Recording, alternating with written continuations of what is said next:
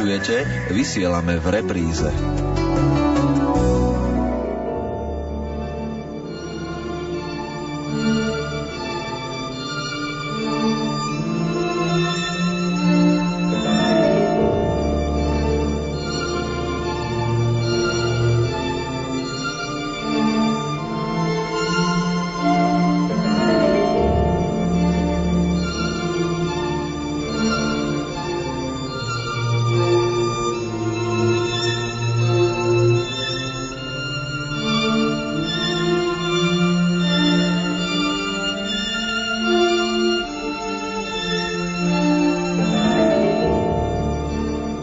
Zvony sprevádzajú človeka už stáročia.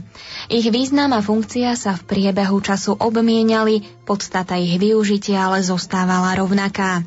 Zvony ľudia potrebovali pri bežnom živote, mali funkciu ochranu, zvolávali k spoločnej modlitbe, upozorňovali na nebezpečenstvo a verilo sa, že vďaka svojmu mohutnému hlasu ochránia pred búrkou.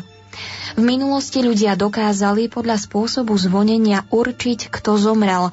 Zvony ohlasovali začiatok jarmoku, príchod nepriateľských vojsk, prírodné katastrofy alebo sprevádzali odsúdencov na popravisko.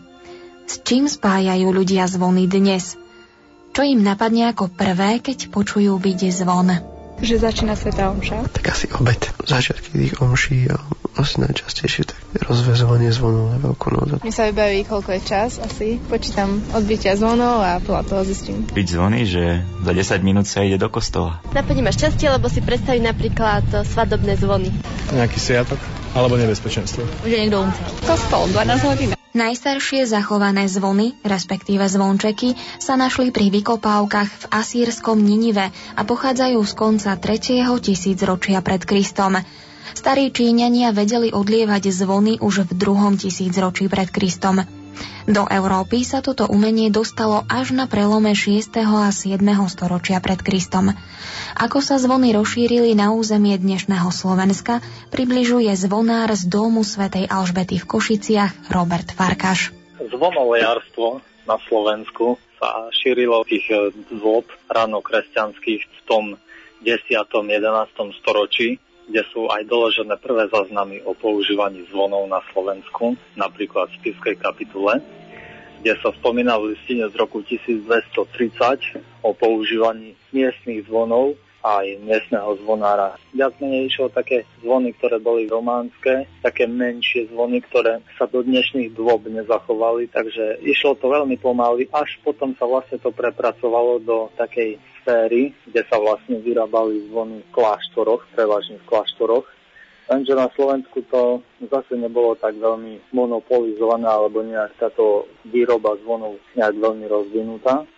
No až potom v roku 1357 bola údajne založená gotická zvonoviareň v Piskej Novej si Konradom Galom, kde sa vlastne odlialo niekoľko sto kusov veľkých zvonov ktorých sa približne 40 kusov dodnes používa na Spiši, ale aj inde, napríklad v Revúcej bol donedávna zvon z tejto dielne, v Gemerskej polome a takto napríklad v Kisaku, no a ako aj by som spomenul ešte aj v Južnom Polsku a Šarišia v týchto ostatných župách. V druhom tisícročí pôsobilo na Slovensku viacero zvonulejárov. Niekedy sa výrobe zvonov venovali celé rodiny. Napríklad v Prešove pôsobil v 18. storočí Sebastián Lecherer spolu so synmi Jánom a Ignácom a vnukom Františkom. Okrem tejto zvonoviárne Galovcov, ktorá pôsobila od toho roku 1357 až do toho roku 1516, v Piskej Novej Si boli početne zastúpené ďalšie zvonoviárske dielne, ktoré prevažne vznikali a súčasne aj zanikali pretože vždy prišli noví majstri, ktorí vlastne do toho remesla vždy prinášali niečo nové. Okrem týchto galovcov boli potom v Košiciach Silenfeldovci v 16. storočí. Taký veľmi významný barokový zvonoliar Juraj Vier v Prešove, ten pôsobil v 17. storočí. No a neskôr e, na prelome 19. a 20. storočia mnohé zvonoliarské dielne, napríklad zvonoliareň Fischerovcov v Trnave, zvonoliareň bratov Buchnerovcov v Košiciach a podobne ďalšie zvonoliarne. Boli viac menej niektoré veľmi profitovanejšie, niektoré menej. Zvonenie mali na starosti zvonári. Kto mohol zvoniť a aké bolo jeho postavenie v spoločnosti, vysvetľuje Robert Farkaš. Zachoval sa nám jeden dokument, je to síce z Českej republiky, ktorý sa týka vlastne zvonárov chrámu svätého Víta ktorí tam mali presne určené, ako majú chodiť oblečení, mali tam zvláštne alby pre seba no a mali tam aj taký rád pokyny ku zvoneniu a vlastne také stanovy, za akých podmienok a vlastne ako môžete funkcie zvonára vykonávať. Mohli to robiť ľudia, ktorí vlastne boli viac menej v tom čase nábožensky založení a myslím si, že aj dnes, ktorí sú nábožensky založení, ktorí rozumejú týmto cirkevným obradom a vedia vlastne, čo sa vlastne pri týchto cirkevných obradoch deje. Boli tam také pokyny, že kostolník alebo tento zvonár mal za úlohu okrem iného čistiť kostol, upratovať kostol, jeho žena mohla napríklad predávať sviečky pri kostole. Okrem toho, že sa mu zverovali kľúče od kostola, bol povinný stále tento kostol dopredu otvárať. Mal vlastne funkciu, dalo by sa jeho funkcia prirovnať k dnešnému kostolníkovi. Okrem toho, že vykonával to zvonenie, ktoré malo zvláštny rozpis, že musel zvoniť či v noci, či cez deň, keď sa blížila búrka alebo bola búrka, keď bolo za deň vlastne kázanie v kostole, tak vtedy musel tiež zvoniť. Čiže bolo to dosť ako také špecifické pre túto dobu, z toho dôvodu, že túto funkciu mohol vykonávať, tak to musel byť vlastne človek, ktorý tam sa v jednom bode spomína, že nesmel podliehať nejakým kartovým hrám, ožralstvu a tak ďalej. Musel vlastne byť e, slušný človek, ktorý bol, ako dalo by sa povedať, farárova, čiže dekanova druhá ruka.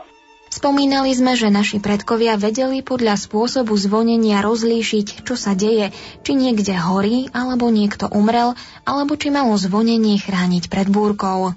Keď človek zomrel, tak na to bol určený najmenší zvon, tzv. umieračik, ako aj dnes je určený. A okrem neho musel vo veži vysieť ešte jeden zvon, ktorým sa zvonilo na aniel pána. Predchádzalo tomu zvonenie na aniel pána, ale bolo odlišné zvonenie, pretože pri tomto zvonení sa zvonilo tak, že v pravidelných intervaloch sa zastavovalo srdce, ako by vlastne zvon prestal zvoniť a znovu sa pustilo, ako by znova začal zvoniť. Takzvané pridržiavanie zvonom určený na aniel pána sa zvonilo v krátkom intervale približne 3 až 5 minút, no a počas toho sa pridržiavalo 3 krát, 2 krát alebo raz, podľa toho, či zomrela žena, muž alebo dieťa. Keď zomrel muž, tak sa pridržiavalo 3 krát, keď zomrela žena, tak dvakrát a keď dieťa, tak raz. Potom zvonení sa začalo zvoniť umieračikom a pridali sa všetky ostatné zvony v kostole. Čiže sa zvonilo potom asi 5 alebo až 10 minút a tým vlastne sa vyjadroval ten záverečný smutok, kedy všetky zvony sa naraz odmúčali a ešte umieračik zvonil aspoň 2 minúty. Pri narodení sa veľmi nezvonilo, pretože sa to nepokladalo ako za vhodné. Viac sa zvonilo iba vtedy, keď sa narodil potom od nejakého významného človeka, vtedy sa zvonilo ako pri príchode nejakej zácnej návštevy do mesta. No a zvonilo sa so všetkými zvonmi naraz. No a keď sa tak vezme, ako sa zvoní napríklad na omšu, tak podľa starého direktoria by sa malo zvoniť trikrát na hlavnú omšu, pred hlavnou omšou, najprv s veľkým zvonom, potom s druhým veľkým zvonom a potom naraz sa ozvania so všetkými zvonmi, ktoré sú tam okrem umieračika. Takto sa zvoní napríklad aj na procesie, kedy sa zvoní naraz so všetkými zvonmi a vždy sa po určitom intervale odmúči ten najväčší, že zase sa tam pridržiava, ale nejedná sa o pohreb, ale vlastne o veľkú slávnosť. Na poplach bol zase určený tiež jeden menší zvon, ktorým sa vlastne zvonilo tak, že zvonár pri zvonení ťahal tento zvon a vlastne srdce udieralo iba na jednu stranu. Čiže také rýchle zvonenie, také poplašné, že sa niečo deje. Zvonilo sa napríklad aj pri požiaroch, takisto na poplach a pri búrkach, takisto týmto zvonom poplašným. Bolo viacero variant, kde sa tieto zvonenia praktizovali. V dnešnej dobe je to z jednej strany už aj nemožné len preto, že je nedostatok zvonov, a jedným zvonom sa nedá obsiahnuť e, všetko zvonenie.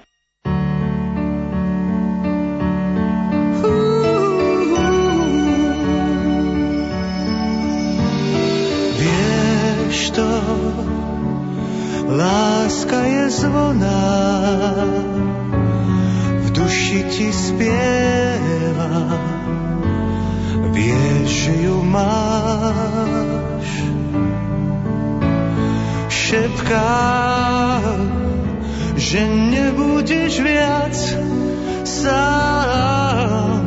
Si s ňou, tak ju stráž. S láskou nájde ťa krása, náhle žiť dá sa, si sám sebe kráľ. S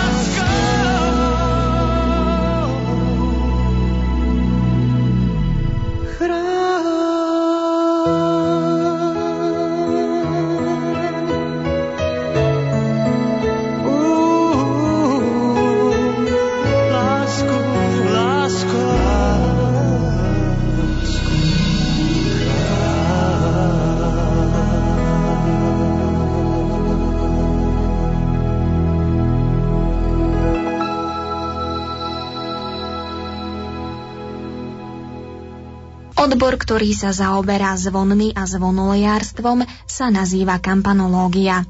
Toto slovo je odvodené od kampanie, oblasti v strednom Taliansku, kde podľa legendy v roku 409 nolánsky biskup Paulinus vynašiel kovové zvony. Zvony sa zaraďujú do skupiny samoznejúcich hudobných nástrojov. Ich jednotlivé časti opisuje Michal Trvalec, v súčasnosti jediný zvonolejár na Slovensku, ktorý leje zvony tradičným spôsobom. Samotný zvon je z týchto častí koruna akože hlavný zvon, potom je obal zvonu a srdiečko. A závesné zariadenie. To sú také základy. Potom idú tóniny, Výroba zvona si vyžaduje dobrú prípravu, presnosť a dodržiavanie výrobných postupov.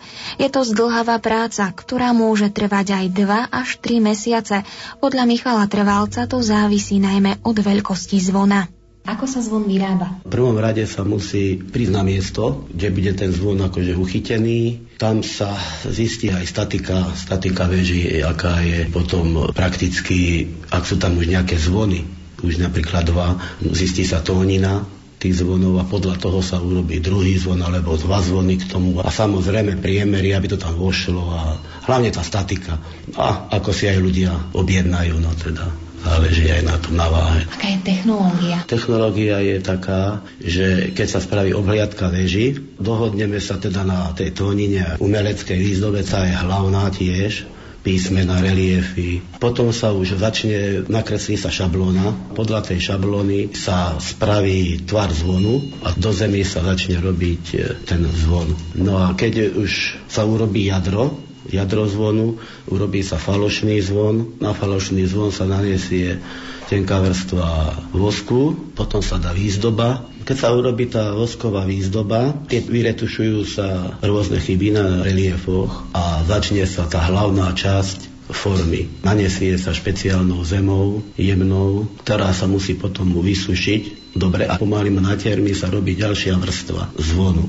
Keď sa urobí, potom sa spraví koruna zvonu, do tej koruny sa dá jadierko a pripraví sa vtokové liatie. No a samozrejme potom ďalší ten postup je, sa musí pripraviť kov správne, zvonovinu, vyrátať správnu analýzu, presný pomer. No a pripraví sa forma na liatie, dobre sa musí zemou udusať, aby ho aby neroztrhlo alebo nevytiekol zvon. Pri odlievaní veľký pozor si musí dávať, aby sa lialo plným vtokom. Skrátka, zrievarensky, aby to bolo dobre. No a potom počase záleží na veľkosti zvonu, je chladnutie veľmi dôležité, aby pomaly chladol, aby mal dobrú tvrdosť, aby mal aj hlas dobrý. Nemôže sa skôr vybrať zo zeme a tak. Takže pyrometrom sa odmeria pred vybratím zvon. Keď je už dobre vychladnutý, tak sa zvon pomaly vybere, vyčistí sa, pozrieme tóninu, tá reliefná výzdoba sa musí vyčistiť, vyleští sa, spraví sa závesné zariadenie, vysviacka a založíme ho na väžu. K práci zvonolejára nepatrí len výroba nových zvonov, ale aj oprava starých. Nie každý zásah je však podľa Michala Trvalca pre zvon prínosom. No tak s opravou starých zvonov je na Slovensku veľký problém. Lebo robia to rôzne firmy a čas ukáže, že ako to urobili. A už keď je už akože neskoro, už je veľmi zle, lebo tie zvony sú už tak vybité, že sa už nedá s nimi nič robiť. Alebo sú aj firmy napríklad, že ich zvárajú.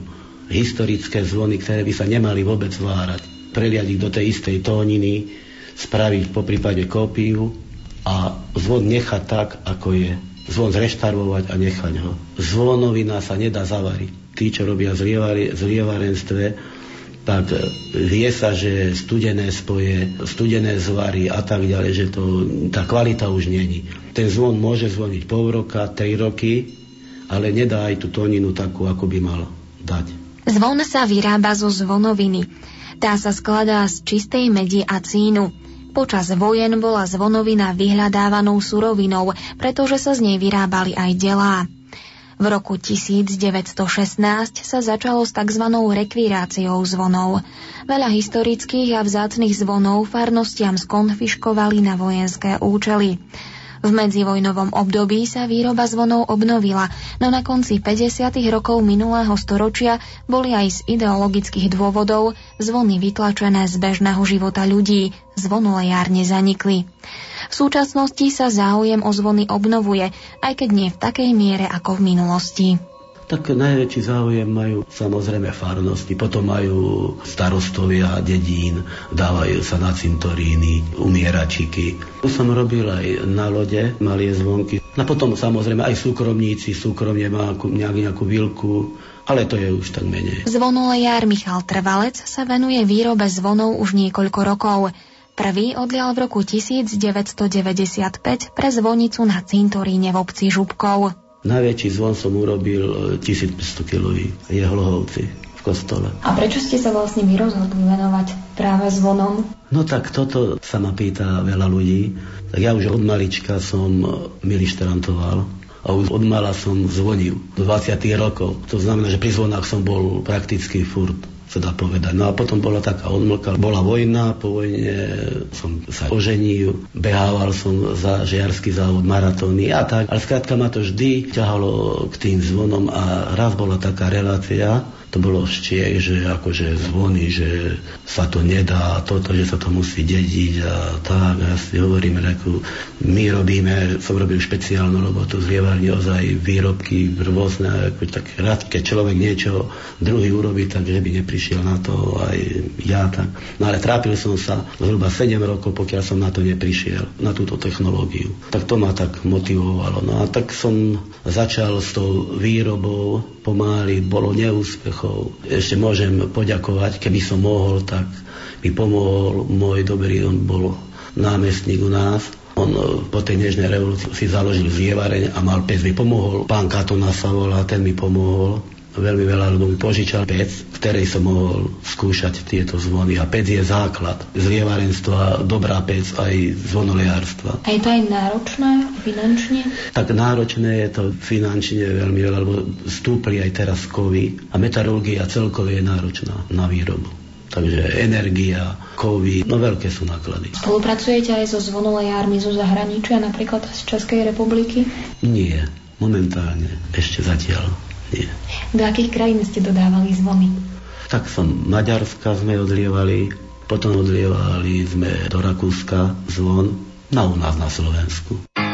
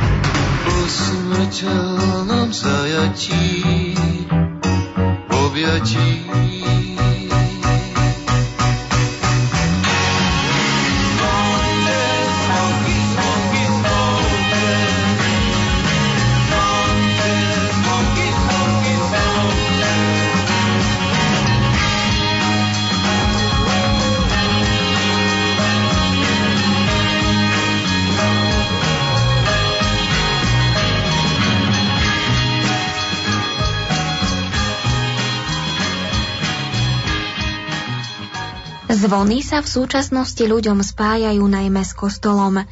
Význam zvonov v kresťanstve vysvetľuje Rastislav Adamko, vedúci katedry hudby na Pedagogickej fakulte Katolíckej univerzity v Ružomberku. Organa zvony sú najdôležitejšie hudobné nástroje cirkvy. Starý zákon menuje 20 hudobných nástrojov používaných pri kulte, avšak zvony nie sú medzi nimi. Spomínajú sa však malé zvončeky na kňazskom odeve Árona a na kňazských odevoch levitov. Cirkevní otcovia tento fakt vysvetľovali alegoricky, pričom hovorili, že zvončeky sú symbolmi ohlasovania Evanielia apoštolmi. Prví kresťania nepoužívali žiadne hudobné nástroje ani zvony, pretože tie boli typické pre pohanský kult a boli symbolom diabla. Tento postoj možno vycítiť aj zo slov svätého Apoštola Pavla v prvom liste Korintianom 13.1. Keby som hovoril jazykmi ľudskými aj anielskými a lásky by som nemal, bol by som ako cvenžiaci kov a zvoniaci cymbal. Postoj kresťanov k zvonom sa postupne začal meniť. Pre kresťanov zvony znamenali spočiatku signál k modlitbe, začali sa využívať v eremickom či pustovníckom živote na zvolávanie pustovníkov k spoločnej modlitbe. Potom sa veľmi rozvinuli v reholiach, hlavne u benediktínov a šírili sa po celej Európe vďaka írským mníchom, ktorí evangelizovali európske národy. Prvé zmienky o zvonoch na západe sa objavujú v 6. storočí. Uplatnenie v liturgii našli zvony vďaka pápežom Gregorovi Veľkému a Sabiniánovi. Na začiatku 7. storočia pápež Sabinian nariadil, aby sa začiatok tzv. hodinových modlitieb a omší oznamoval zvonením. Zvonenie na pravé poludne, kedy sa modlieva aj modlitba Aniel pána, má svoj pôvod v roku 1456. Pápež Kalixt III týmto spôsobom vyzval katolíkov, aby sa modlili za odvrátenie osmanskej hrozby. V kresťanskej Európe, západnej Európe sa prvýkrát spomínajú zvony v roku 515. Diakon Ferrando z Kartága ich spomína v svojom liste o pátovi kláštora Lukulanovi nedaleko Neapola a hovorí o tom, že mnísi mali zvyk zvolávať sa na modlitbu pomocou zvuku zvona. V tomto čase boli zvony veľmi maličké. V 6. storočí sa spomína, že mali dĺžku 15 cm. Od 11. storočia sa zvony čoraz viac zväčšovali až dosiahli gigantické rozmery. V 15. a 16. storočí sa odlievali zvony neuveriteľných rozmerov, napríklad vo Freiburgu zvon s menom Hosana má výšku 1,90 m a priemer 1,60 m. Kresťania používali zvončeky nielen pre modlitbu liturgii, ale si ich dokonca vešali na svoje šaty, aby ich chránili od zlých duchov, od zlých pohľadov iných ľudí. Zvlášť deti boli často ozdobované zvončekmi. Z tohto pochádzajú mnohé zvyky, napríklad odzvonenie starému roku a zvonenie na počesť Nového roka. O tom, že naši predkovia mali k zvonom vrúcný vzťah, svedčí aj fakt, že im dávali mená. Najmä kostolné zvony dostávali mená posvetých. Opäť Rastislav Adamko. Kostolné zvony sú špeciálne konsekrované špeciálnym obradom zvaným krst zvona. Tento obrad už poznáme v 8. storočí. Konsekrácia sa uskutočňuje pomazaním zvona, ktoré vždy robí biskup. Pri krste zvona, podobne ako človek, aj zvon dostáva meno a pretože išlo o bohoslužobné účely, mená boli vyberané podľa svetých, kresťanských svetých, pravda, že? Okrem výzdoby boli na zvonoch aj nápisy. V stredoveku im bol prisudzovaný symbolický význam. Odveké posolstvo zvona mal vyjadriť napríklad aj latinský nápis. Vivo voco, mortuos plango, fulgure frango. Čiže živých zvolávam, mŕtvych oplakávam, blesky rozháňam. Zvon patril k atribútom svätého Antona Pustovníka. Jeho zvuk mal odplašiť démonov, ktorí ho pokúšali. So zvonmi je spájaná aj svetá Agáta ako patronka zvonolejárov. Sveta Agata bola jednou z najúctievanejších svetých v kresťanskom staroveku. Svedčí o tom aj fakt, že už v 5. storočí sa jej meno dostalo do kánonu svetej Omše. Podľa historických správ, ktoré nie sú celkom presné, vieme, že mohla podstúpiť mučenickú smrť za vlády cisára Décia, pravdepodobne v roku 251. Pochádzala z bohatého a významného rodu a po prijatí viery sa rozhodla zostať pannou, odmietla preto ruku prefekta mesta Katánia v Taliansku, ktorý ju potom vydal za trest do verejného domu, kde sa však uchránila pred zlom, ale neskôr ju vydal aj na mučenie, ktoré bolo veľmi, veľmi nepríjemné. Zaživa bola rezaná a potom hodená na rozpálené žeravé uhlie. Rok po jej mučenickej smrti v tomto kraji vybuchla sopka Etna a láva z nej sa liala rovno na mesto. Vystrašení ľudia sa modlili k svetici, k svetej Agáte a podľa legendy hádzali do rožeravenej lávy chlieb požehnaný alebo posvetený na príhovor svetej Agáty. Vďaka tomu láva minula mesto a ľudia sa zachránili. Odvtedy sa sveta Agáta stala patronkou Katánie a iných sicilských miest. V stredoveku sa sveta Agáta pravdepodobne na základe týchto legend stala ochrankyňou pred nebezpečenstvami spojenými s ohňom a keďže zvonolejári pracujú s ohňom a rožeraveníkov sa podoba láve, tak si ju zvolili za svoju ochrankyňu a patronku. Zvon je tiež symbolom Ducha Svetého. Jeho zvuk môžeme počuť aj pri svätých homšiach. V stredoveku liturgia slávená v latinskom jazyku sa stala nezrozumiteľnou pre bežných ľudí a bola záležitosťou iba celebranta. To znamená, že ľud sa zapájal minimálne do slavenej liturgie. Preto bolo potrebné upozorniť ľudí na dôležité miesta v liturgii, predovšetkým na premenenie, ktoré sa spájalo s úplnými odpustkami pre toho, kto pozeral na Eucharistiu počas premenenia. Z tohto dôvodu sa do liturgie dostali zvončeky upozorňujúce ľudí na to, že pri danom oltári sa deje konsekrácia, že je premenenie a potom neskôr aj na oddelenie časti bohoslužby slova od bohoslužby obety. Čiže boli to také signály pre ľud, upozorňujúce na dôležité miesta v liturgii. Zvon sprevádza veriaceho človeka takmer celý rok. Výnimkou je Zelený štvrtok a Veľký piatok, počas ktorých sú zvony zviazané a nahradené rabkáčmi. Pôst bol vždy chápaný ako obdobie ktoré je smutné a zároveň obdobie takého asketizmu od zvuku, od zábavy.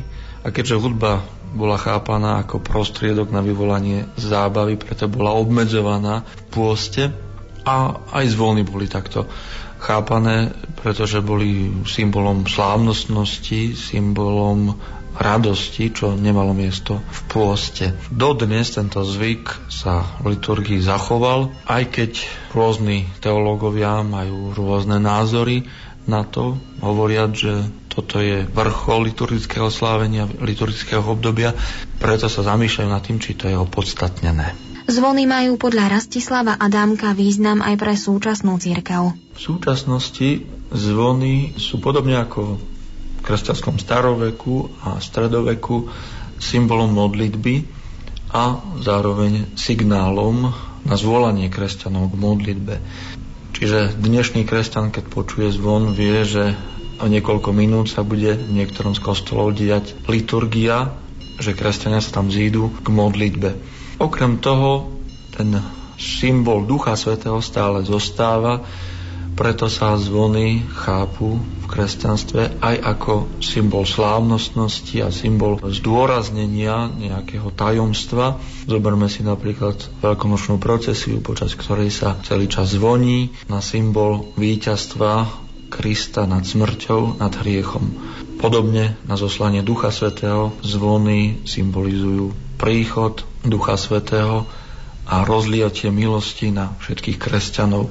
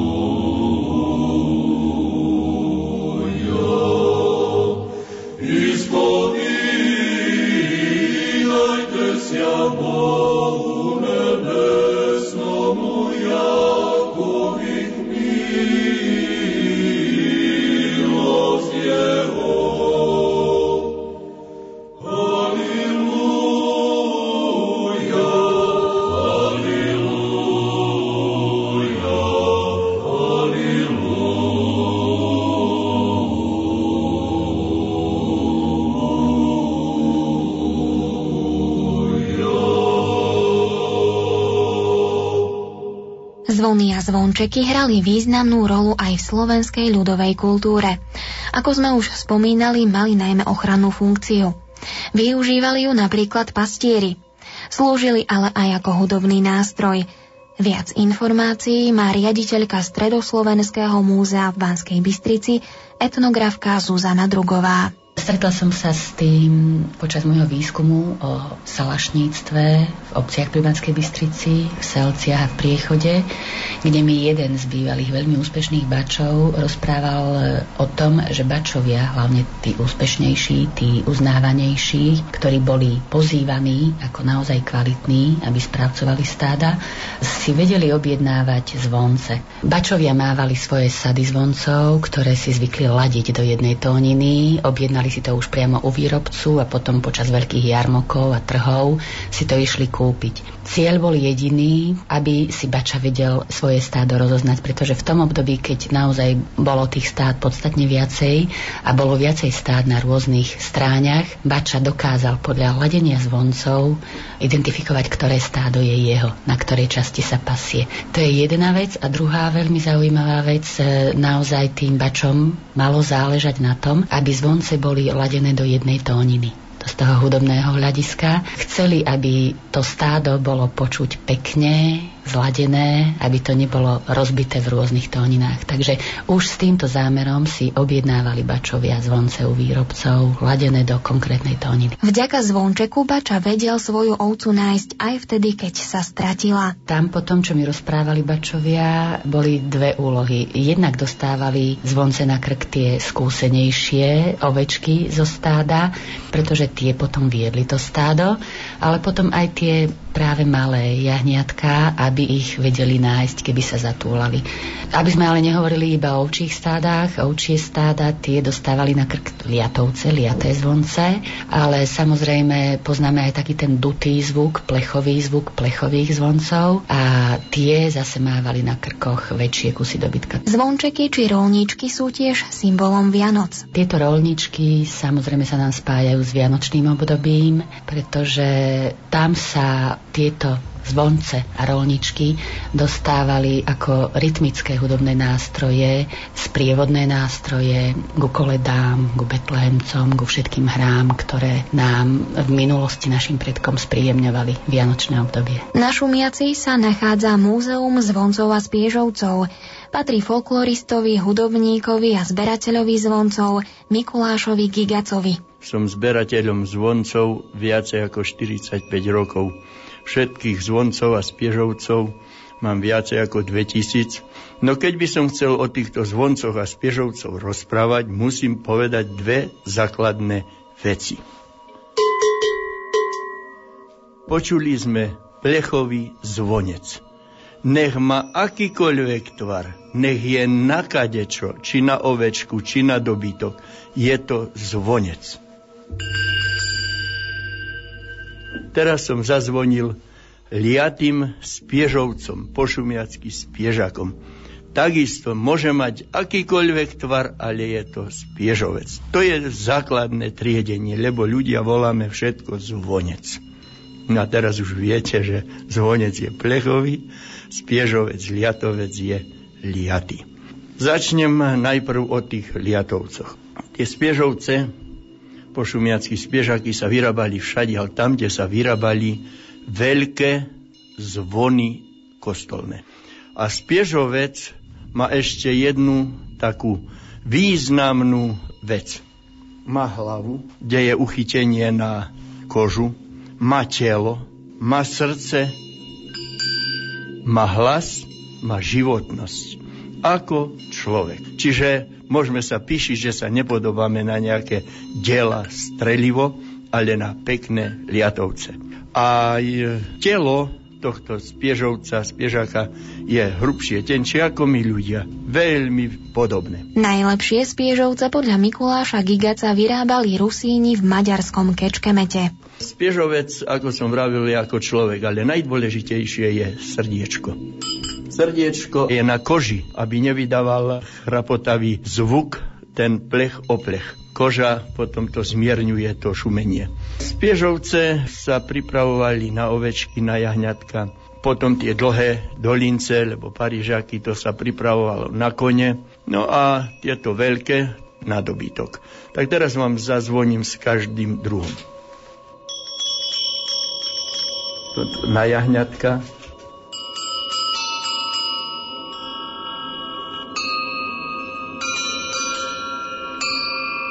No to sú veľké také spiežovce na ovečky a tu vám zazvoním kravskými.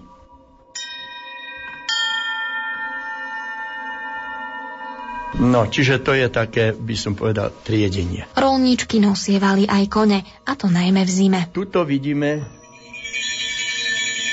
to je tie pre kone, hrkalky, krogulce, rolničky, všade to ináč volajú. Toto je pre ovečky.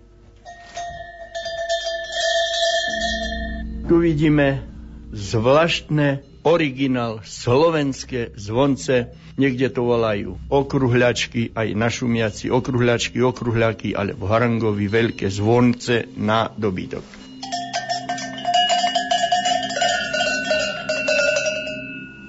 To sú okruhľaky na ovce. No to sú veľké zvonce na dobytok, plechové.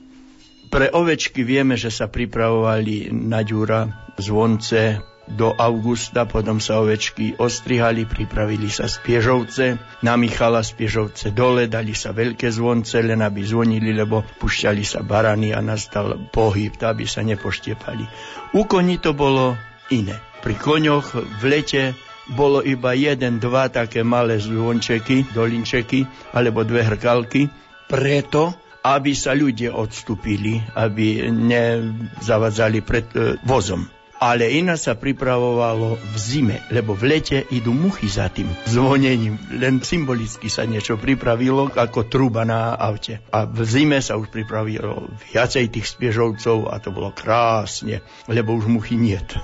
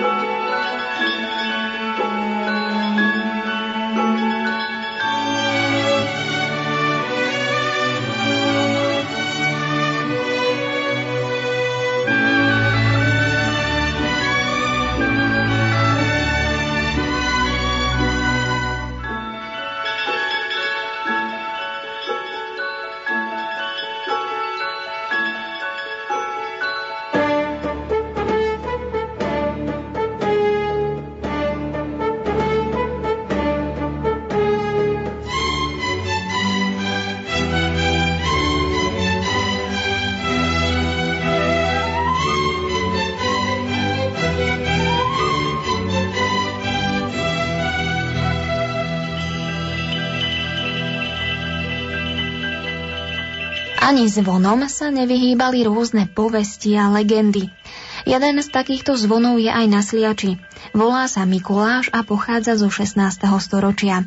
Propagačné materiály mesta ho označujú za najstarší a najväčší zvon na Slovensku. Odborníci s týmto tvrdením však nesúhlasia. Prvenstvo vo veku má zvon, ktorý našli pri archeologických vykopávkach v Bojnej. Pochádza ešte z čias pred príchodom svätých Cyrila a Metoda na územie Veľkej Moravy. Povesti o Mikulášovi sú napriek nepresným údajom zaujímavé. Približuje ich kronikár mesta Sliač Robert Borbeli.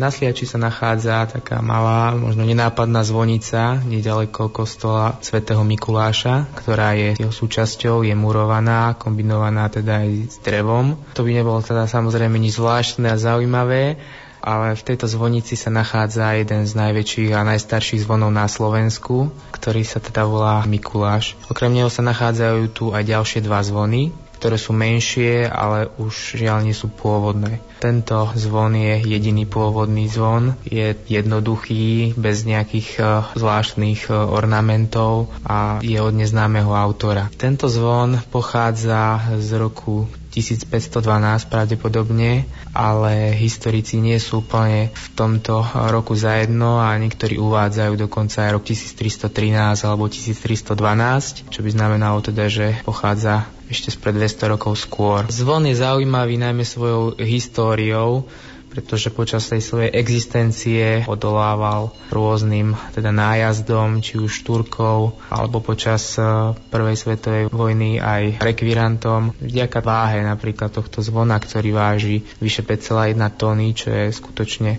obrovská váha a vďaka tomu zostal až podnes. Aj v e, historických kronikách sa uvádza, že už v roku 1626 e, prejavili o neho záujem Turci a v tej dobe vlastne sa podarilo im ukoristiť jeho dvoch druhov. Neskôr v roku 1916, takisto počas prvej svetovej vojny sa ho pokúšali odniesť rekviranti, ktorí teda z neho chceli odlievať diela. Bol záujem teda aj o tieto hánické zvony. Dva opäť uniesli odtiaľto na náklady obce. Ich vyviezli vlakom a zostal práve len tento jeden, ktorý by určite teda bol pre nich veľkou trofeou, ale bohužiaľ neodvážili sa ho zobrať a to je vlastne takým šťastím pre nás, že teda tu ostal a môže slúžiť až po dnes. Zaujímavé napríklad o tomto zvone je to, že Štefan Krčméry, evangelický kňaz a výrazne významný predstaviteľ Matice Slovenskej, ktorý sa liečil v medzivojnovom období na Sliači, napísal pieseň o kňazovi Christoforovi a o hánickom zvone. A v tejto piesni velebí alebo oslavuje ten deň, kedy bol práve tento obrovský zvon Mikuláš umiestnený do Sliackej zvonice a zároveň opisuje tak trošku tú históriu, ktorú som už spomínal, to jeho súženie dlhoročné a to, ako teda odolával všetkým tým nájazdom. A dokonca môžeme zacitovať, aké pocity mal ten autor z toho dňa. Pán Boh vsadil slnce do klonutia neba, pán pleban Christofor zvon sadil ozrutný do hánickej turne. Tu Štefan Krčmery nazýva tento zvon, že je najväčší, že je generál a je slávny. A ďalej spomína teda to jeho odolávanie, že chodili tam Turci, Nemci Brandeburci, Betlenovci, Čerti, Kurúci Labanci, kde v bitke, kde v tanci, všetky zvony vzali, tohto nevládali. A zvon zvoní, zvoní. Povesti o rôznych zvonoch je oveľa viac. Ďalšie prezrádza zvonár z domu svätej Alžbety v Košiciach Robert Farkáš. Najviac legend o zvonov je viac menej na Spiši, kde tento región Spisky je aj, dalo by sa povedať, najviac vybavený zvonmi. Zachovalo sa tam najviac zvonov na celom území Slovenska. No a k ním sú také legendy viac menej tým starším zvonom, Napríklad ku veľkému zvonu v Matejovciach, to je okres Poprad, tam je vlastne jedna taká legenda o najväčšom zvone. Zvon mal odjatú korunu zo zlata, sa tam spomína. No a táto koruna, že vraj bola ukradnutá. Táto koruna, vlastne tá závesná, na ktorej zvon vysel, bola riadne z bronzu. O tom sa spomína legenda, že bola odrezaná nejakým zlodejom a vlastne inde predaná. No ale čo bolo skutočnosť, Zvon bol poškodený a koruna z neho bola odstránená, pretože hrozil jeho pad. Dalo by sa povedať aj o pôvode zvonov, vznikali určité legendy, napríklad o zvone svätého Kvírina v Revúcej. Tento zvon sa považoval za najstarší zvon na svete, ako ho miestni ľudia tam volali, že bol odjatý roku 506, lenže pán Jan Wagner, posledný konateľ významnej gotickej zvonovej army Galovcov v Piskej Novej Vsi, tento zvon odlial a zabudol tam dopísať jednotku, čiže bol tam to počet iba 506 a z toho dôvodu vznikla aj legenda o ňom. No a takisto aj o zvone v Kisaku, najstaršom datovanom zvone na Slovensku z roku 1357 je legenda podľa miestnej zvonárky, ktorá hovorí o tom, že vlastne zvon pri zvonení vydával, akoby rozprával určité slova. Dievča ma našlo, ktoré svine páslo. A z toho dôvodu vznikla legenda, že zvon vyhorala svinia a bol zavesený potom do zvonice. Napríklad aj o najväčšom zvone v Kešmarku, ktorý dodnes vysí na kampaniu a je tiež zmienka o tom, že ako zvony odchádzali na zelený štvrtok do Ríma, takže jeden študent Peter sa priviazal ten zvon a odišiel s týmto zvonom do Ríma a už sa nikdy nevrátil. Čiže sú to mnohé a mnohé takéto povery a povesti. Zvony, zvonky, zvončeky, zvonári a zvonolejári. Táto téma je oveľa širšia a rozsiahlejšia. My sme sa pokúsili trochu vám ju priblížiť. Ak sa nám to podarilo, sme radi. Ak nie, snáď to vyjde na budúce. V tejto chvíli vám za pozornosť ďakujú a želajú pekný zvyšok dňa tvorcovia relácie. Hudobná redaktorka Diana Rauchová, technik Jakub Varínsky a moderátorka Jana Verešová. A čo keby bol záver ako z rozprávky?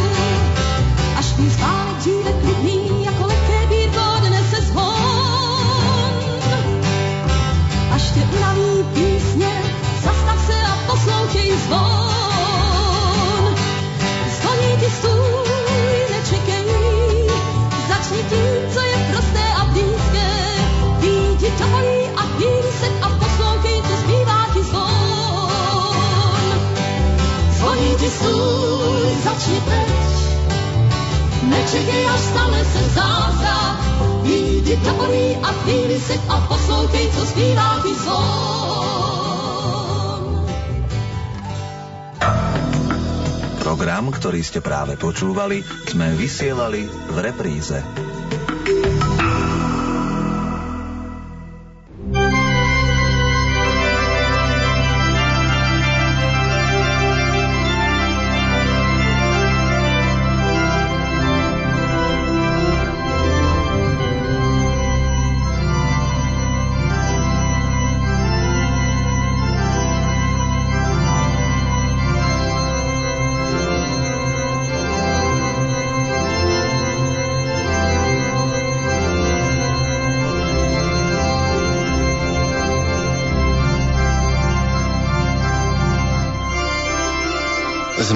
Dnešnej doby odvádza človeka od pravých hodnôt. Ako náhradu za stratenú vieru mu ponúka zábavu najrozličnejšieho druhu. Vidinu zisku, peňazí, majetku. Úprimná zbožnosť, skromnosť, nenáročnosť, čestnosť sa považujú za prejavy slabosti a staromódnosti. Výsledkom takéhoto uvažovania a štýlu života sú egoistické bytosti, neschopné ušlachtilých citov, obety a lásky. Predsa však žili a žijú medzi nami osobnosti svetého života, ktoré sa stali veľké nie preto, že sa prispôsobili dobe, ale preto, že aj v ťažkých časoch dokázali žiť ako praktickí kresťania. Často sa zvykne hovoriť, že my Slováci máme málo svetých. Pritom zabúdame, že svetosť nezávisí od toho, či je niekto menej alebo viac známy, či je oficiálne cirkov za svetého vyhlásený. Naše slovenské domovy za dlhé stáročia vydali tisíce svetcov. Tichých, húževnatých, pokorných a trpezlivých mužov a žien. Tisíce nepremárnených, krásnych, kvalitných životov, ktoré priniesli a ešte i dnes prinášajú svoje ovocie. Sú to svetlé body, majáky, ktoré nás posilňujú na ceste našej osobnej svetosti, ku ktorej je povolaný každý jeden z nás. A tak na Sviatok svätého Štefana vás, milí poslucháči, pozývame počúvať reláciu osobnosti kňazského života. Spomienková akadémia pod týmto názvom sa uskutočnila 6. novembra vo Veľkej javle kňazského seminára biskupa Jana Vojtašáka v Spiskej kapitule. Organizátormi podujatia boli Biskupský úrad v Spiskej kapitule, Katolícka univerzita v Ružomberku a kňazský seminár biskupa Jana Vojtašáka v Spiskej kapitule v Spiskom podhradí. V dnešnej relácii si predstavíme doktora Jána Čarnogurského, špirituála kňazského seminára a Františka Hadry Drevenického, spiského kňaza, básnika a historika. Nerušené počúvanie vám zo štúdia Hrádia Lumen praje aj dnešný vysielací tým zložení majster zvuku Marek Rimóci, hudobná redaktorka Diana Rauchová a moderátor Pavol Jurčaga. Nech sa vám príjemne počúva.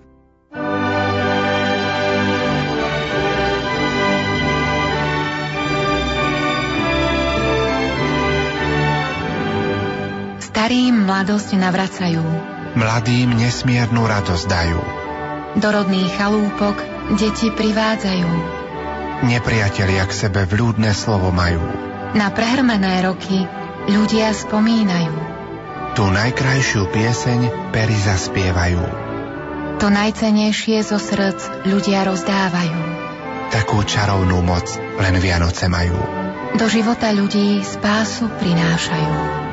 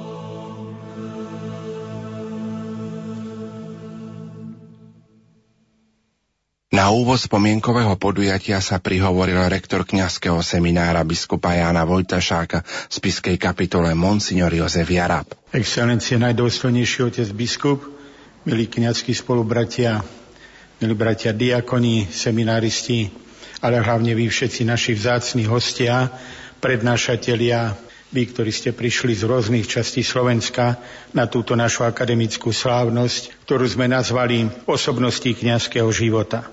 V úvode by som vás rád všetkých čo najsrdečnejšie privítal v tejto avle nášho kňazského seminára na jej pôde. Na túto chvíľu, ktorú strávime v takom duchovnom spojení s týmito veľkými osobnosťami z Píšskej diecézy alebo priestoru, kde oni pôsobili, chcem povedať, že tak v túto chvíľu budeme naplňať to, čo je známe z písma svätého knie múdrosti. Chváliť nám treba našich veľkých mužov, otcov, ktorí šli pred nami. Ak túto časť písma svetov čítame hlavne na slávnosť svetých našich apoštolov, svetých Cyrila a Metoda, tak tým vlastne k ním priraďujem aj všetkých velikánov ducha, tak viery, náboženského života, ale rovnako i kultúry, a všetkého toho, čo cez túto vieru a kultúru rozosiali a dali tým, ktorí žili medzi nimi. A tak dnes táto spomienka, ktorá bude venovaná štyrom veľkým osobnostiam, nech zrezonuje v nás ako úcta, ako vďaka Pánu Bohu za dar ich životov, že sme ich mali medzi sebou, ale rovnako nech v nás rezonuje ako veľký príklad a povzbudenie pre náš vlastný život – snažiť sa o dobro, o svetosť života a rovnako práve cez toto dobro, svetosť, vieru a ostatné čnosti najviac pomáhať aj tým druhým okolo nás. Ešte raz vás všetkých úprimne vítam.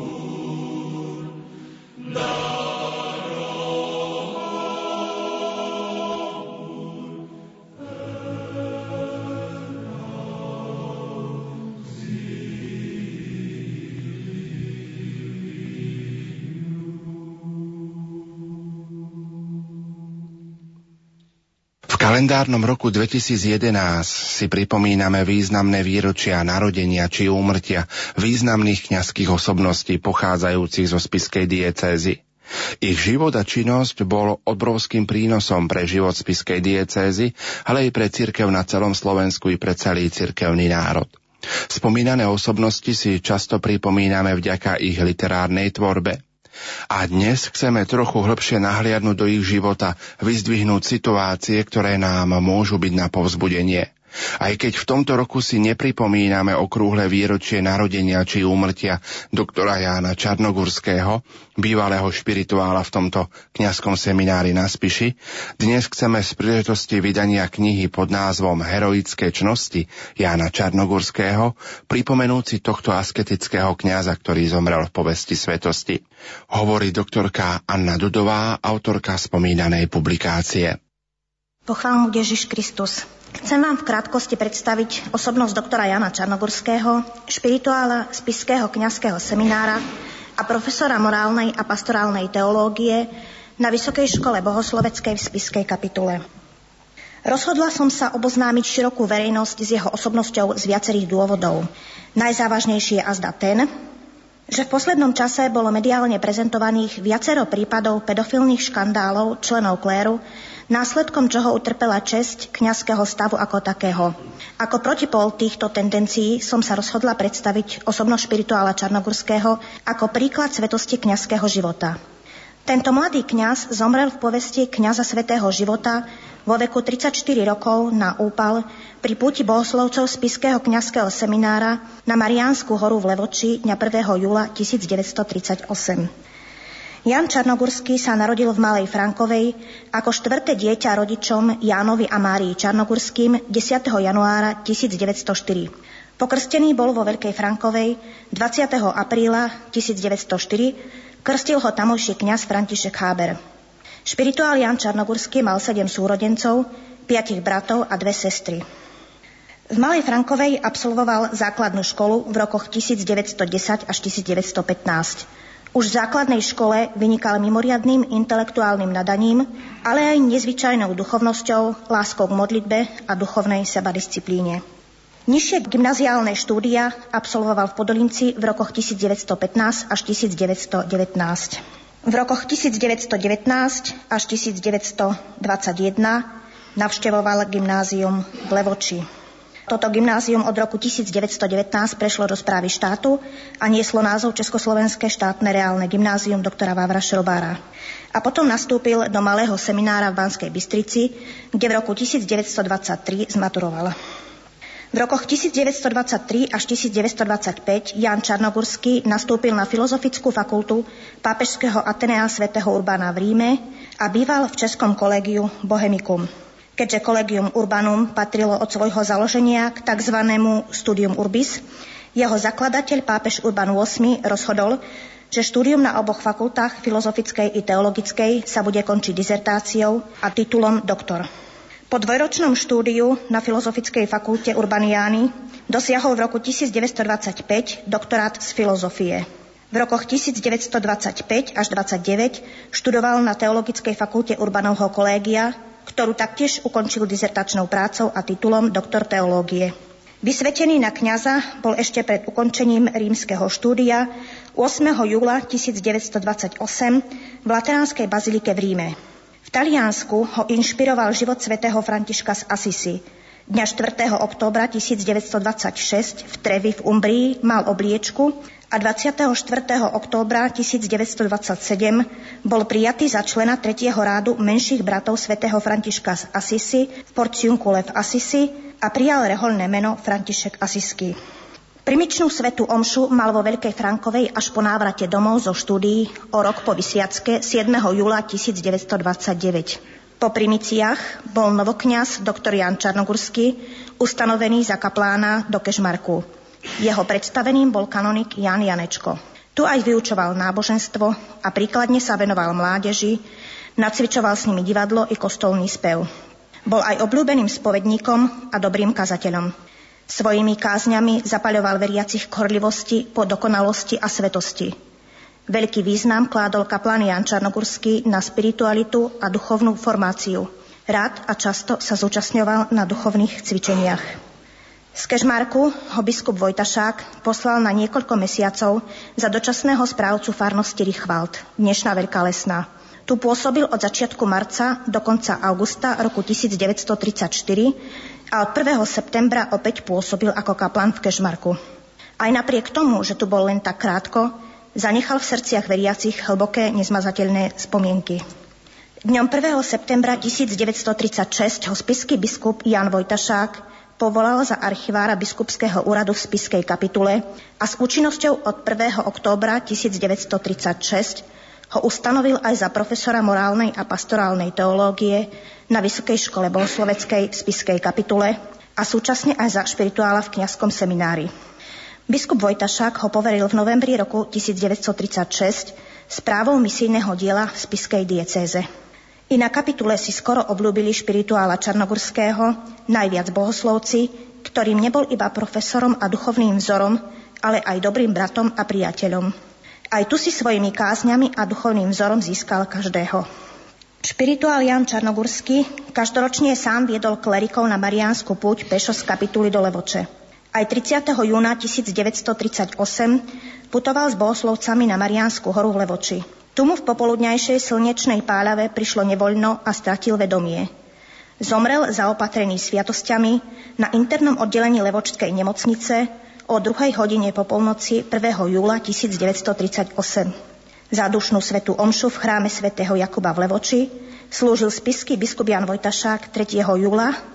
Po nej boli ostatky zosnulého kňaza Jana Čarnogurského prevezené do Veľkej Frankovej, do kostola svätého Mikuláša, kde sa 4. júla konala pohrebná sveta omša. Pochovaný je na cintoríne v Malej Frankovej. Špirituál Jan Čarnogurský sa vyznačoval povesťou kňaza svetého života tak počas svojej krátkej životnej púti, ako aj po smrti. Vo svojej knihe Heroické čnosti Jana Čarnogurského sme sledovali naplnenie znakov kanonicky definovanej svetosti v živote a činnosti doktora Čarnogurského. V súčasnosti sa kanonizačné procedurálne skúmanie opiera o inštrukciu Sanctorum Mater Kongregácie pre kauzy svetých z roku 2007 a ďalšie normy procesného kanonického práva. Podľa tejto inštrukcie sú štyri znaky kanonizovanej svetosti. Povesť svetosti, povesť mučeníctva, povesť zázračných znamení, ale aj aktuálnosť a prekážky eventuálnej beatifikácie a kanonizácie. Východiskom pre proces kanonizácie je vždy povesť svetosti. Skúmanie svetosti sa nemôže začať, ak neexistuje spontánny a čistý, široko rozsiahly stav svetosti. V kanonizačnom procese sa zistuje povesť svetosti v troch oblastiach – a to, či existovala povesť svetosti už za života Božieho služobníka, aspoň u nejakej časti veriacich, či existovala povesť svetosti v momente jeho smrti a či existovala a existuje povesť svetosti aj po jeho smrti. Inštrukcia Sanctorum Mater definuje povesť svetosti ako mienku rozšírenú medzi veriacimi o čistote a o bezúhonnosti života Božieho služobníka a o čnostiach, ktoré hrdinsky žil. Pri kanonizovanej svetosti teda ide o čistotu a bezúhonnosť života kandidáta. Predovšetkým o jeho čnosti, ktoré vykonával heroickým spôsobom. Skúma sa aj spôsob realizácie čnosti, ich heroicita, čo v sebe obsahuje nadprirodzenú Božiu pomoc na jednej strane, ale aj neobvyklosť spôsobu ich vykonávania na druhej strane, čo svet môže niekedy aj nechápať. Pius XI zdôrazňoval, že svetosť nespočíva vo výnimočných skutkoch, ale vo výnimočnom spôsobe vykonávania bežných každodenných skutkov. I hneď s radosťou, ochotne a priam nadľudsky sú znakmi heroických činností, ktoré boli v živote špirituála Čarnogurského jasne dokázané. Skúma sa praktizovanie tak božských, ako i ľudských čností. Čnosť viery sa prejavuje u veriaceho modlitbou, rozjímaním nad Božím slovom a tajomstvami viery, u kniaza slávením sviatosti a vôbec prístupom k liturgickým úkonom, a k plneniu pastoračných povinností, tiež prijímaním Eucharistie a sviatosti zmierenia, ale aj mariánskou úctou a uctievaním svetých. Záľuba Jana Čarnogurského v modlitbe je preukázateľná počas jeho celého života. Bol mužom modlitby. Je to dokázateľné z viacerých prameňov. Prvým prameňom sú jeho listy tete Márii Čarnogurskej zo Spiskej Belej, v ktorých spomína svoju intenzívnu modlitbu a komunikáciu s Bohom. Ďalej je to svedectvo monsignora doktora Jozefa Kapalu, svedectvo veľa pána Jozefa Voščeka a iných, ktorí ho poznali. O jeho pravidelných polnočných meditáciách v kaplnke pred bohostánkom. O jeho úcte k Pane Márii svedčí jeho záľuba v navštevovaní mariánskych pútnických miest. Však napokon i zomrel pri púti na Mariánsku horu v Levoči. Čnosť nádeje spočíva v očakávaní väčšného života, v dúfaní v Božie milosrdenstvo, v zachovávaní duševného pokoja aj v životných ťažkostiach a skúškach, v zachovávaní odstupu od hmotných dobier a podobne. U špirituála Čarnogurského je odovzdanosť do vôle Božej zjavná v jeho celom živote. Čo sa týka odstupu od hmotných dobier, špirituál Čarnogurský žil asketicky, bol skromný v jedle a takisto i v ošatení. Nikdy nejedol meso, nepil alkoholické nápoje. Spával na tvrdej posteli bez perín a vankúšov. Dosvedčuje to napríklad aj svedectvo Kornela Brtku ohľadom zbúry kvôli strave v seminári, že špirituál Čarnogurský zjedol všetko, čo mu dali. Jemu všetko bolo dobré. Čnosť lásky sa prejavuje v dvoch oblastiach, a to v láske k Bohu a v láske k blížnemu. Konkrétne prejavy lásky k Bohu spočívajú v plnení Božej vôle aj v tých najťažších okolnostiach života, v túžbe po väčšnom živote, v túžbe zomrieť a byť s Kristom. Ide tu o to, či si Boží služobník vedel vyhradiť čas na modlitbu, ako prežíval svoje kňazské povolanie, ako slávil najsvetejšiu obetu, či sa vyhýbal hriechom urážať Boha, či mal ducha pokánia a kajúcnosti.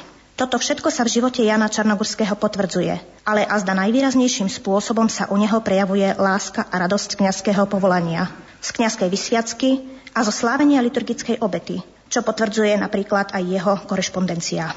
V láske k blížnemu sa u neho najvýraznejšie prejavovala láska k chudobným. Zdá sa, že chudobným rozdal všetko, čo len mohol. Išlo o neobvyklý zjav, ktorý neušiel pozornosti aj jednoduchým ľuďom, čo dosvedčujú svedectvá z osobných rozhovorov.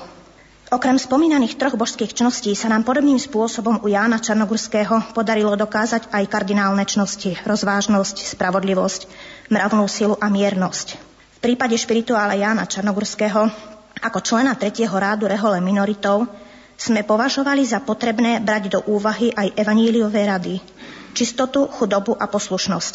Na ich dokázanie nám poslúžili svedectvá osôb, ktoré ho poznali – bolo by však príliš obsiahle menovať tu konkrétne svedectvá. Z mnohých spomeniem len niektoré. Za veľmi pôsobivé svedectvo považujem báseň Janka Silaná Prostáčik Boží, ktorú napísal na počesť špirituála Jána Čarnogurského a ktorá o ňom hovorí, žil ako svätý František a tak aj dokonal. Slova básne jasne dokazujú františkánsku spiritualitu Jána Čarnogurského. Básnik a kňaz Jan Ďurka Silan bol vysvetený za kňaza v roku 1941 bol teda bohoslovcom v čase pôsobenia špirituála Čarnogurského na spiskej kapitule. Dosvedčuje je to tablo, ktoré sme už skôr ukazovali, z roku 1936 až 37. Významné je i svedectvo Viktora Trstenského, ktorý o doktorovi Jánovi Čarnogurskom písal v denníku Slovák. Ďalej to bolo svedectvo monsignora doktora Jozefa Kapalu, ktorý ho nazval serafínskym kňazom a jedným z františkánskych svedcov. Tiež svedectvo sestry Augustíny Márie Štanclovej. Ďalej svedectvo Kristýny Čarnogurskej, svedectvo doktora Aloisa Frankovského, ktorý o špirituálovi Čarnogurskom počul od Jozefa Voščeka i od svojho predchodcu Kornela Brtku. Kornel Brtko bol v čase smrti doktora Jana Čarnogurského žiakom 4. ročníka v kňazskom seminári. Veľa sme sa o ňom dozvedeli z listov, ktoré písal svojej tete Márii Čarnogurskej zo Spiskej Belej. Významné boli tiež svedectvá osôb, s ktorými sme rozprávali a ktoré o doktorovi Čarnogurskom počuli od svojich rodičov a príbuzných. Boli to napríklad pani Žofia Čarnogurská, pani Anna Skokanová, pán Ján Soľava, pán Stanislav Petras a iní. Inštrukcia Sanctorum Mater ako nevyhnutnú požiadavku pre kanonizačný proces vyžaduje taktiež povesť zázračných znamení. Definuje ju takto. Povesť o znameniach je mienka rozšírená medzi veriacimi o dobrodeniach získaných od Boha na príhovor Božieho služobníka. V prípade špirituála Jána Čarnogurského sa objavili vážne indície zázračných znamení. O týchto znameniach sú veriaci presvedčení, že ich Boh vykonal na príhovor špirituála Čarnogurského, pretože sa k nemu modlili a prosili ho, aby sa za nich u Boha prihovoril a pomohol im v ich ťažkostiach. Tieto indície nie sú dôkazmi v presnom slova zmysle, no niektoré by sa dôkazmi mohli stať, ak by došlo eventuálne k procesu a dôsledne by sa vykonala ich verifikácia. Sú to napríklad svedectvo o uzdravení sestry Augustiny Márie Štanclovej z Kežmarku, Jan Lach z Malej Frankovej na hrobe špirituála Jana Čarnogurského, svedectvo Žofie Čarnogurskej z Malej Frankovej, svedectvo pani Anny Skokanovej, svedectvo Stanislava Petra z Kežmarku, ale aj podivuhodné nájdenie sochy Pany Márie kaplanom Jánom Čarnogurským v Kežmarku. Pri argumentácii o aktuálnosti eventuálnej kauzy blahorečenia špirituála Čarnogurského sme preukázali indície pre aktuálnosť tejto kauzy pre cirkev, kňazov i veriacich. Dospeli sme k tomu, že špirituál Jan Čarnogurský by bol pre cirkev aktuálnym kandidátom na kanonizačný proces. On a jeho svetý život by bol vhodným a aktuálnym príkladom pre veriacich. Veriaci sú taktiež presvedčení o jeho svetosti. Jeho život a hrdinské čnosti považujeme za vysoko aktuálny príklad tiež pre kňazov súčasnej doby, aby neklesali na duchu, ale verne žili svoje duchovné a pastoračné povolanie aj napriek ťažkostiam doby. Príklad Jana Čarnogurského je tu veľmi aktuálny, pretože bol intelektuálne zdatným kňazom, ale i kňazom chudoby a svetého života verným cirkvi. Napokon vidíme aktuálnosť príkladu Jana Čarnogurského aj pre dnešný svet, ktorý stráca zo zretila tie pravé životné hodnoty. Ján Čarnogurský je aktuálny svojim životom aj tým, že mal zmysel pre tieto hlboko ľudské hodnoty, ktoré sú zároveň aj hodnotami katolickej viery a katolického štýlu života. Mal zmysel pre chudobu, pre seba zaprenie, mal úctu k ľuďom, ktorých si vážil. Pre neho žiť pre Boha znamenalo žiť aj pre človeka. A ako nasledovník spirituality svätého Františka z Asisi žil aj v harmónii s prírodou. Preto príklad jeho života môže osloviť nielen veriacich, ale aj ľudí iných náboženstiev, ako aj ľudí bez vyznania. Čo sa týka prekážok, tieto sa členia na dve skupiny. Prvou prekážkou by mohlo byť zistenie verejného kultu, ktorý je rezervovaný len blahoslaveným a svetým. Tento zákaz verejného kultu platí už od čias Urbana VIII. Druhou kategóriou prekážok sú námietky vznesené proti eventuálnemu kandidátovi na kanonizačný proces. Skúmaním sme nezistili prítomnosť verejného kultu k osobe špirituála Jana Čarnogurského, ani sme sa nestretli s nejakými podstatnými námietkami voči jeho osobe. Na záver chcem povedať len toľko, že sa nám podarilo dokázať existenciu znakov kanonizovanej svetosti v živote Jana Čarnogurského. Po vykonaní teoretickej analýzy učenia cirkvy o kanonizovanej svetosti o vyznavačoch a následnom vykonaní akademického prieskumu ohľadom života a heroických činností Jana Čarnogurského vyšlo jednoznačne, že tento kňaz splňa všetky podmienky pre eventuálny kanonizačný proces, ktoré sa vyžadujú súčasným učením cirkvy.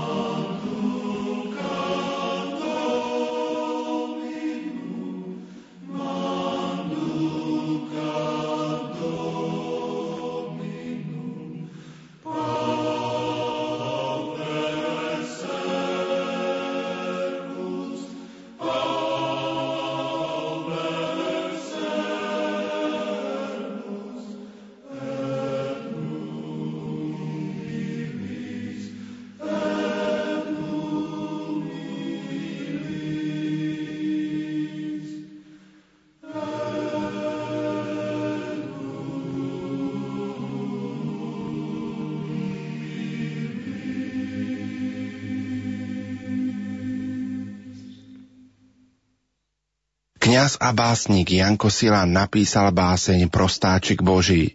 Prednášajú špirituál kňazského seminára